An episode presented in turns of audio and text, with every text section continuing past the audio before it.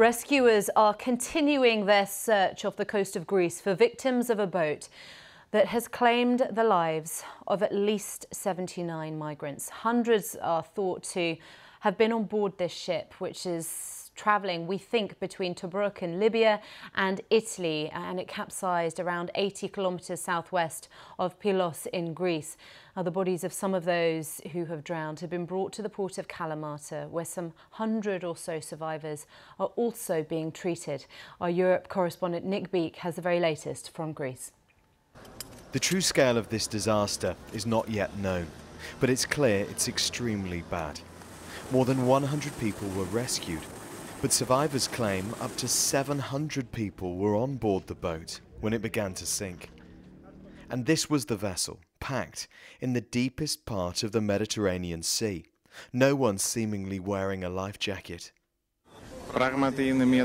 It is indeed a tragic situation, a very difficult situation with a very large number of shipwrecked people. A number I think we haven't faced in the past to such an extent. I'm afraid the number of victims will be higher because the number of people on board was much higher than the capacity that should be allowed for this boat. Those aboard are thought to have set out from Libya and were heading for Italy. The Greek Coast Guard said they approached the boat, but their offer of help was rejected. We are shocked. We are shocked, like everyone in Greece.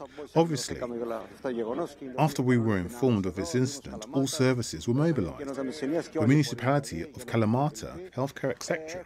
We have prepared. We are hearing that, unfortunately, the number of dead is increasing.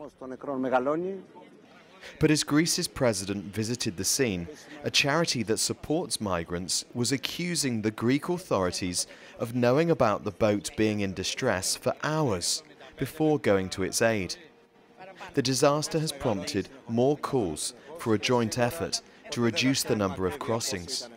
This is yet another example of the need of member states to come together and create orderly, safe pathways for people forced to flee, and for comprehensive action to save lives at sea and reduce perilous journeys. Here in Greece, a search and rescue operation has gone on throughout Wednesday, but hope of finding more survivors evaporated pretty quickly. More than 70,000 people have reached Europe so far this year by boat, and the worry is that with the weather continuing to be good and as we reach the height of summer, more people, despite this tragedy, will attempt the treacherous journey. A journey that continues to claim the lives of so many people, desperate to reach Europe, believing they'll find a better life. Nick Beak, BBC News, Athens. Live now to Daphne Tolis, who is in Athens. Daphne, we heard from Nick there that, you know, the likelihood is that there will be more people who are trying to make this really perilous journey as the weather remains fine. Shipwrecks, drownings, they've become commonplace tragedies in this area of water. How is the atmosphere on the ground in Greece at the moment? Well, as you probably know, Greece has been at the forefront of this refugee or migrant crisis since 2015. But the route from North Africa to Italy, which now we are seeing is becoming more frequent through the central Mediterranean, is the deadliest in the world, according to the International Organization for Migration. So at the moment, Greece's Take Care Prime Minister declared 3 days of national mourning. And he said that everyone's thoughts are with and all the victims of the ruthless traffickers who take advantage of human misery. So as we see, people are here in Greece, at least, they are pointing to the smugglers, the human traffickers that actually put those people on the boats, on unseaworthy vessels, and basically leave them to travel in international waters in unseaworthy vessels, and sometimes, or most of the times, without life jackets.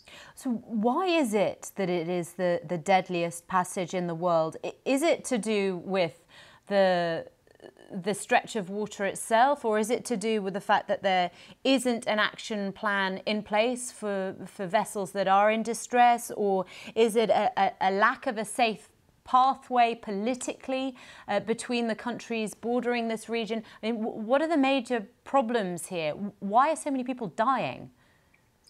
Well, this is a big discussion, but definitely all these factors that you mentioned are valid, basically. So it's, of course, a political decision of providing a safe passage. But with many countries in the EU not bearing the cost of this human migration or the refugee pathways that has seen more than 1 million people crossing only in 2015 from the Turkish coast to Greece and then to other countries in the EU. This means that other legal pathways that were or are available are not chosen, are not the option. So most people resort to the smugglers, which promise a safe, well, I don't know, they promise a route, or they guarantee that they will get these people, these desperate people. Sometimes, you know, they're escaping Syria, Afghanistan, other conflict areas. They are promising them that they will take them to Greece, which is in the European Union, and then from then on to other countries. Daphne, we're going to have to leave it there for the moment, but I know bodies are still being pulled out of the water and people being treated on the coastline. So thank you very much for that. I'm sure we will end up returning to this story when we have a little bit more information. Thank you.